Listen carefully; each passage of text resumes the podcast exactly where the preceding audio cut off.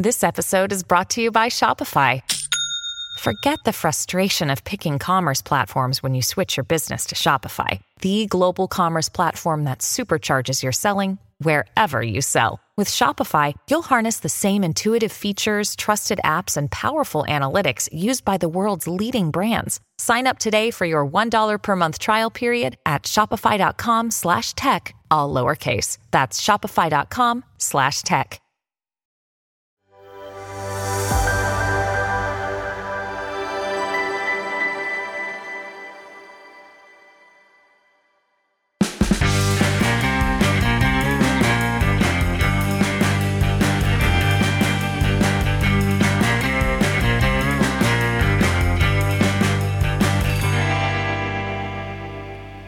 Good evening and welcome to the Fred Pawle Show on ADH TV.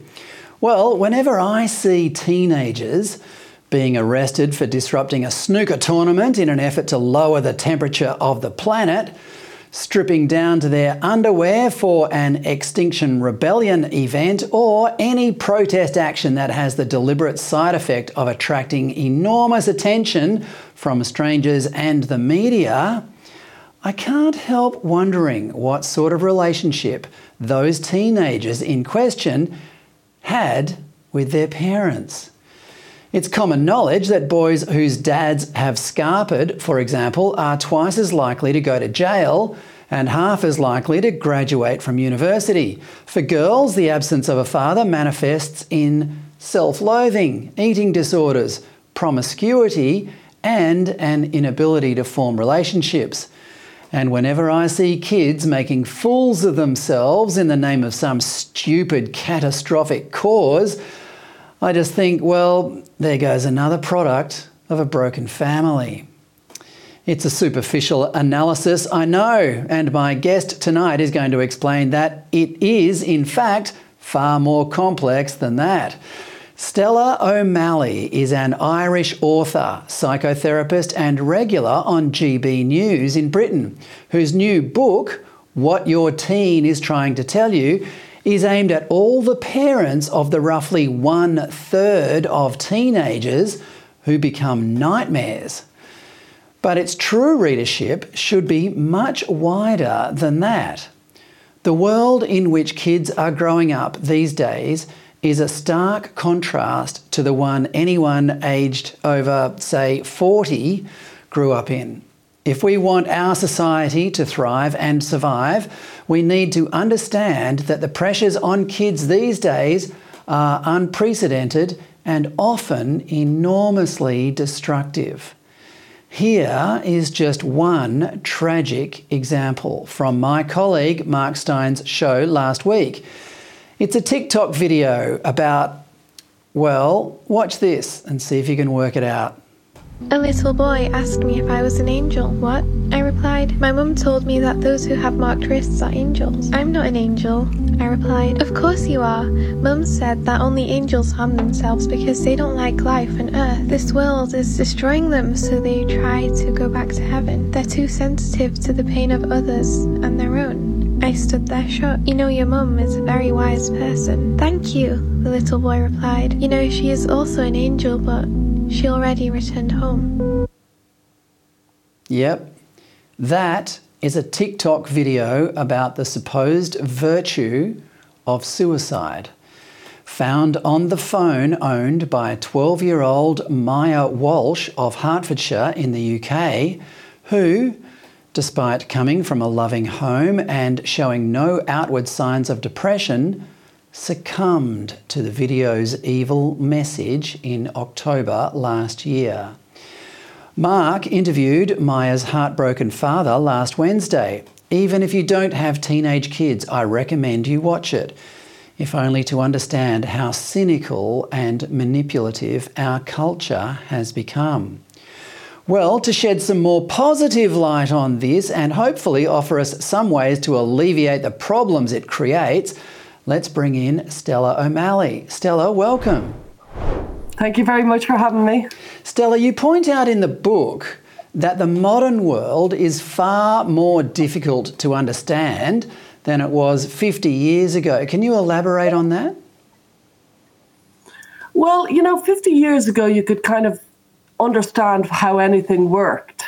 Nowadays, Wi Fi, Ethernet, internet, we don't actually understand the vast majority of how things work. And so kids kind of came into a kind of a consciousness by figuring out the radio or the car or whatever 50 years ago. There was a general kind of most people could figure out how most things worked. These days, it's too complex. You need a PhD to understand how the vast majority of things work. And so we're kind of relying on them out there, which is fine when it works, but when it doesn't work, I've just had my own problems with technology. It can be incredibly frustrating, and it can be it can feel like there's forces out there, and you, you've no control over it. And we've never had that in the history of mankind. We've never had that. People could take apart things, put them together, and fix them. And somebody in the family could do it generally. We can't do that now. We need the professionals, and we can just be up against the wall of technology it's very frustrating. I think we underestimate tech rage, and I think it's actually very overwhelming. I think there's another effect as well. Te- modern technology actually gives you the impression that you're being clever. You know, like you, you know, you could be waiting for a bus and you message your mum and say, "I'll be home in ten minutes," or you know, you pay a bill on your bank account on your phone or whatever. And the impression it gives you, you're a psychoanalyst, tell me if I'm right. The impression that technology gives you is that you're in, you are actually in control of your life and everything's running smoothly. Is that right? Yeah, exactly. We're feeling sharp, we're feeling with it, life is working well until it doesn't. And then you get slammed into a wall of reality that actually you're not at all in control. You weren't really sure how all of that worked, these text messages and paying bills but you were trusting the, the, the greater God out there, which has become technology. And when it doesn't work, it's it's frustrating and it makes us feel stupid. So while we feel clever when it works, we feel very stupid when it doesn't work. and yeah, it's a, it, it's a horrible feeling. Oh, the ups and downs of modern life. But I mean, here is a great quote from your book. Young people today are given no indication that the adult world is attractive. Indeed, yeah. it feels impossibly complex and boring. Uh, as a result, kids are reluctant to grow up, of course, but Stella, I'd add to that that many adults are not setting a very, very good example because they're postponing growing up themselves. Are these all signs that our culture has become a bit sick and misguided? I think our culture has lost its way in many ways. I, I'm there, you know, there's lots of brilliant ways. I don't want to create some sort of moral panic, but there are a lot of there's a lot of needless distress. There's a lot of anxiety. Um, an awful lot of young people don't have very much interest in growing up, and this has never happened before. But not only that, this is the really the first generation where the the children presume that they won't be richer than their parents every other generation, just there was the natural order of things. You were going to do better than your parents, wherever you came from. That was the kind of general presumption. Now that isn't a given anymore. Not only that, an awful lot of children, teenagers, young adults, they're just thinking it's too hard to be an adult. There's no fun. It's admin and it's bureaucracy. I remember when I was uh, when I started when I opened my first bank account. I was seven. I was with my mother. Went down signed my name, thought I was as, as big as anything. And I felt a shot of power. I remembered. I just felt so cool that there was money in the account under my name. I remember I tried to give that gift to my children and it was a, a crushing failure where we went into the bank and then we had to go back out and we had to get, you know, proof of address. Now they live across the road. The bank is across the road from me. They knew exactly who I was and who my children were. But we had to go, it was five visits to the bank tedious form fills. My kids had become slack jawed and completely uninterested in the entire process. There was no shot of power. There was no sign on your on the dotted line and off you go. It was impenetrable bureaucracy. Now we all know why that is. That's because of fraud. But it means that the certainly the kids had no interest in becoming an independent adult. It was just pain and hassle and bureaucracy and boring. So we kind of have created this sophisticated world, which when it works is great, and when it doesn't work is horrible. I've got to say that I that think an awful lot of teenagers, the concept of the emerging adult, which is kind of like, do you remember the program Friends? They kind of brought it about, which is all these kind of kids in their twenties, and they were kids living these kind of quite babyish lifestyles, very pleasant, but kind of putting off any sort of adult decisions like mortgages or families or babies, which is fine to a point, but it's an interesting indication that nobody really wants to grow up anymore because being grown up is facing a lot of tedium, admin, bureaucracy that frankly isn't very attractive. Well, while they're putting off adulthood and uh, all the responsibility that that entails, they're being attracted to things like Extinction Rebellion, Just Stop Oil, Yeah. and, uh, God help us, transgenderism, which we will get to in a minute. But are these are these the kind of things that uh, people, that young kids, teenagers, are, are they attracted to this because they are there are no longer things like church groups and sporting teams that uh, that previous generations uh, gathered around? Well, you know, I, I'm not religious myself, but I do think that actually we're living in this post religious age where, up until recently, this generation, or certainly the last one, when you started to try and make sense of life in adolescence, because childhood is magical and it's beautiful and the good guy always wins and the bullies will get their comeuppance. Then around about 13, 14, kids realize, oh my God, life isn't fair. The bullies are sometimes the most popular kid in the class and sometimes nobody gets their comeuppance and life just doesn't work out at all the way we had been taught it would. And so a lot of these kids look for meaning, they look for sense, they look for a solution. And I think, you know, it's a noble aspiration. And so they might tend towards, let's say, extinction of rebellion or becoming trans and creating their own person. I can see where it comes from. It comes from, from what I, I would argue is a noble drive to make the world better.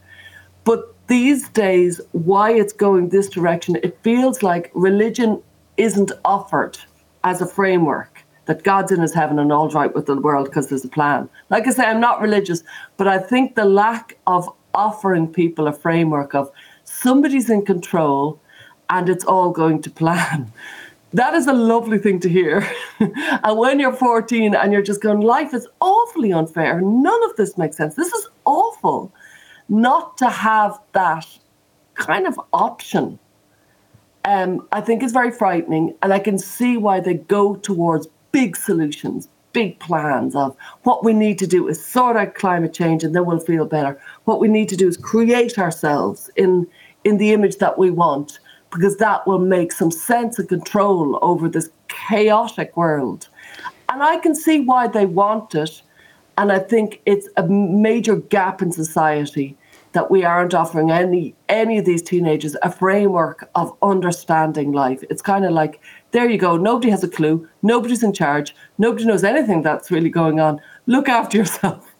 and I think that's really hard. It is hard. That is a very, very difficult uh, world in which to grow up. I heard Jordan Peterson say the other day, as a in in the context of advice to young people, pursue the things that will help you get through periods of suffering, because it's coming.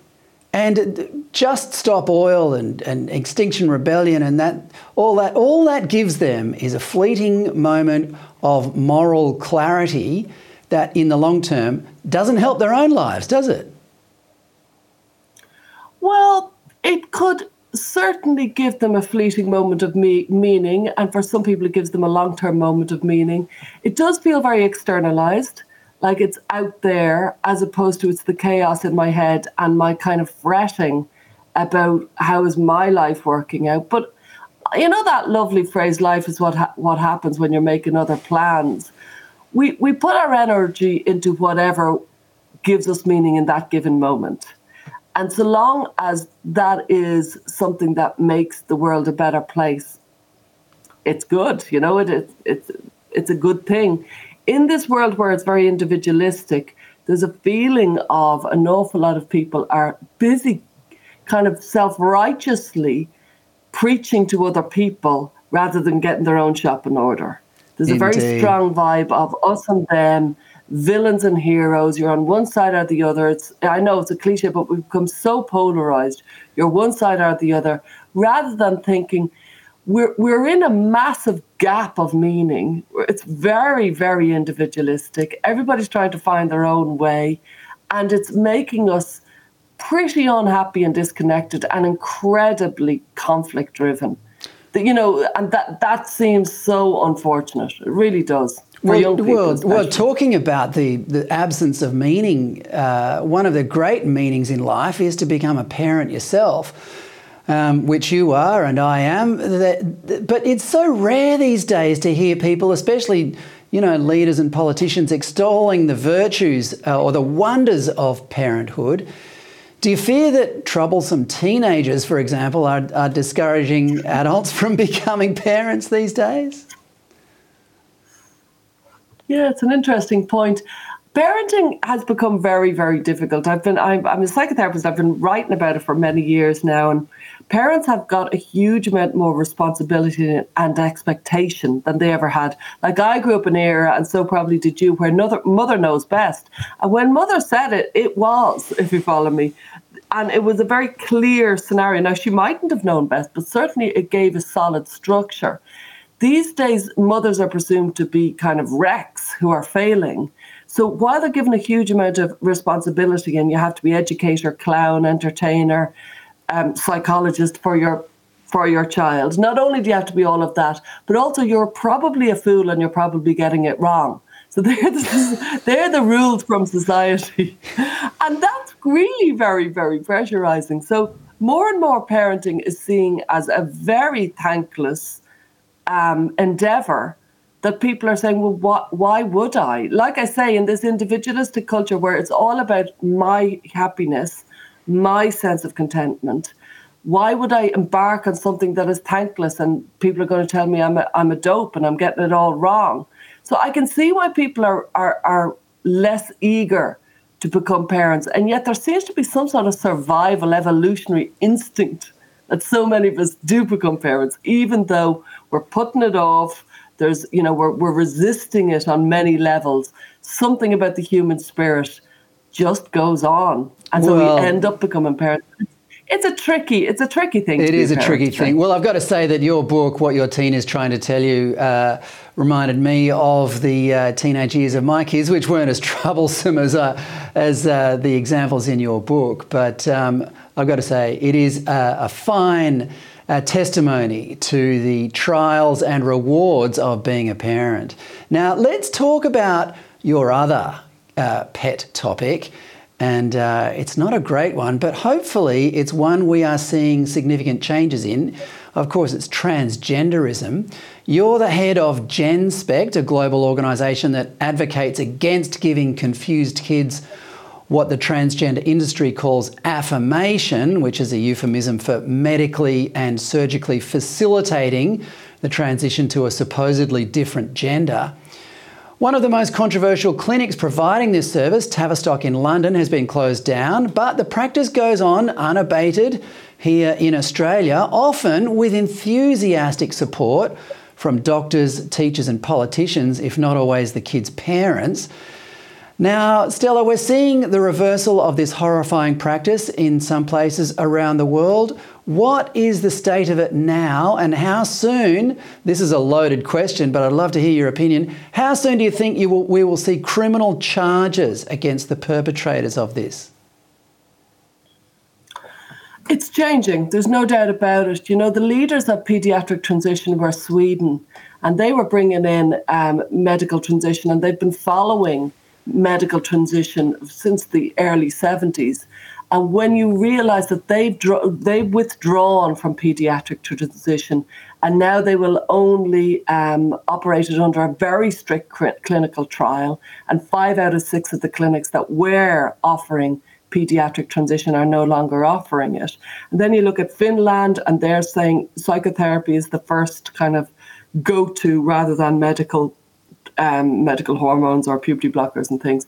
Then you look at England, they've closed down the, the largest pediatric transition clinic in the world. You look at France. So, you know, Western Europe is clearly starting to see the dangers. So there's no doubt about that. Um, it looks to me that you know America is going to go its way. America's already got into trouble with abortion laws and gun laws, where it's a red blue issue. It's going to run and run and run. That's what it looks like. Australia is an interesting one. It looks like it's it's it, the battle is beginning. The culture wars is beginning. There's a culture war where people believe that if you say you are a gender, you are that gender, and you should get medical assistance to um, uh, be whatever you want to be. And then there's another way of thinking, which is sometimes distress might manifest in wanting to be somebody else, be that a, a, a, a woman or a man or non binary. And maybe medical transition might help, but it might not help. And psychotherapy should certainly alleviate any of your distress. So, as far as criminal charges are, that's not where I put my focus. I put my focus in if there are professionals, and there are many of them, um, who are telling people that it's easy to medically transition and that it could be a route to happiness, when actually all the research suggests it's incredibly difficult and the medical burden will be so heavy on your body, it will cause you deep distress and will create more problems than it solves. Then those professionals are acting inappropriately and they should be certainly censored or stopped doing inappropriate work, like a very basic tenet of first do no harm. And if you are doing harm, well, maybe they should move into other parts of professional life. And criminalizing them isn't where I, I just want it stopped. Yeah, fair just enough. please stop doing yes, harm. Yes, where well, I am. Well, you know, suggesting that, that criminal sanctions might be possible would be one way of achieving that. But I, it's alarming that that, th- that this form of delusion has gone so far as, as you'd be aware, Oxford University, where Professor Kathleen Stock was trying to uh, was was due to um, say that men can't be women, controversially. Stella, what has happened to universities, even Oxford University? Well, the students at least, I'm not saying the faculty are, are particularly guilty of it, but how can this form of delusion or perhaps even insanity have got so far as a place as revered as Oxford University? Well, young people have always been very prone to this kind of, you know, noble, idealistic vision of a better world. And it's no doubt that young people have really jumped in on this idea that we can be whoever we want to be. And we are whatever we say we are. And you have no right to say I'm any different than what I am. And if I say I'm X, Y, and Z, well, I am it because it's my subjective reality. There's something very, very alluring to tell a young person who's chaotically kind of trying to make sense of the world and they are told, listen, oh no, this is the new order. The new order is you are whoever you want you to be. And whatever you say is truth because it's your truth. Well, for somebody who's lost, that's incredibly alluring. And so, if everybody around you is buying into that idea of you are whatever you are, and your truth is what matters, and I am whatever I am, and my truth is what matters, now it's a completely chaotic way of thinking because there is no actual, I can put my hand on a truth. It's all your truth and my truth, and his truth and her truth. And um, as a result, it's chaos, but it can feel very alluring to somebody who is swept up in it and I think an awful lot of young people are swept up in it. They, they, they genuinely believe it. And, you know, honestly, young people have genuinely believed lots of things. When I think of the peace and love movement in the 60s, it was gorgeous in many ways. There was a lot of lovely, lovely ideas. There was an awful lot of very noble aspirations. Stop war, give peace a chance. It was beautiful. When you penetrated deeper into it, the actual psychology of, of the human was kind of pasted over and it erupted really in the 70s there was a lot of drug addiction the children of these of these peace and love hippies didn't really fare very well it was very individualistic and it was quite selfish so in the long run it didn't really work out very well similarly i would argue this isn't going to work out very well in the long run but it's going to be an arc. It's going to take some time for people, and people are. The detransitioners are coming out. When I st- first started following um, Detrans Reddit, you can go online, anybody can go online and have a look at Detrans Reddit. I first started following it and there was a, in 2019 and there was less than a thousand members. And these are people telling harrowing stories of how they medically transitioned because they thought they could be a different person and that it was horrendous that the medical complications were really really bad. And actually they were still the same person. They woke up in the morning there's a great line wherever you go there you are. Now there's 47,000 members of Detrans Reddit. So in four years, it's gone from 1,000 members to 47,000. People are starting to detransition and people are waking up to this and realizing it's not what I thought it would be. It's much harder and there's an awful lot more problems than I thought it would be. But it will take time. Well, that, uh, that, that change, that reversal of this trend can't happen fast enough, if you ask me. Stella O'Malley, thanks so much for your time. Thank you. That's Irish author and psychotherapist, uh, and she's the author of the brilliant new book, What Your Teen is Trying to Tell You, Stella O'Malley. Well, to balance things up a bit, here's a positive story about settling down and starting a family. You may not have heard of Alex Cooper, but a lot of teenage girls have through her podcast called Call Her Daddy. Two years ago, Cooper signed a three year, 60 million US dollar deal with Spotify, and she quickly became the most popular woman on the platform. Here is how she described the content at the time. It was amazing. It was very out there and raunchy and wild, but it was raw, and we were basically having conversations that were challenging the patriarchal playbook. And so at the surface level, you would go and maybe listen to Call Her Daddy and be like, oh my gosh, this is wild. These girls are having these crazy conversations. Underneath it were themes and tropes about empowerment and confidence. The podcast was essentially Cooper and her friends, all of them pretty gorgeous, getting drunk, taking drugs, swearing, being promiscuous, and celebrating the vacuity of modern life, especially for good looking young women. It's essentially women behaving like the worst kind of blokes. And if you have an aversion to frequently repeated misuse of the word like, then this, if for no other reason, is not the podcast for you. So I walk into dinner tonight. Oh wow, my makeup's so bad. I can't do this. Sorry, I'm sorry. I'm out. Wait, this is so. I was supposed to fully be vlogging. This is Silvana. The, the Spotify conference went amazing. Oh my god. Last night, as you saw, I was going to a dinner. The dinner was with a group of friends. So, why is this a positive story? Well, Cooper had to hide this for some months, but on April 26, she announced she was engaged to be married. Quote, I owe you an explanation, she said on her podcast. I just always was like questioning everything in my life. I just never wanted to conform. Marriage to me was not something I dreamed of. She then reeled off a list of typical excuses that narcissists cling to to explain why they aren't married. She had a relationship with herself that was more important. Other married couples settle for less than perfection. It only leads to infidelity and misery and all that sort of stuff. But having realised she wanted to have children with her now fiance, her attitude to marriage changed and she has publicised it right across her platform. Her cynicism about the institution has now totally disappeared. Three years of podcasting about hedonism has ended, and her show is now morphing into a series of self help lessons and investigations into the real reasons young women are unhappy these days.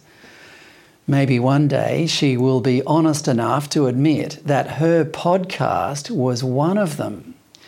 Hopefully, her own marriage will be proof that real happiness is found in the opposite of what, what once made her rich and famous.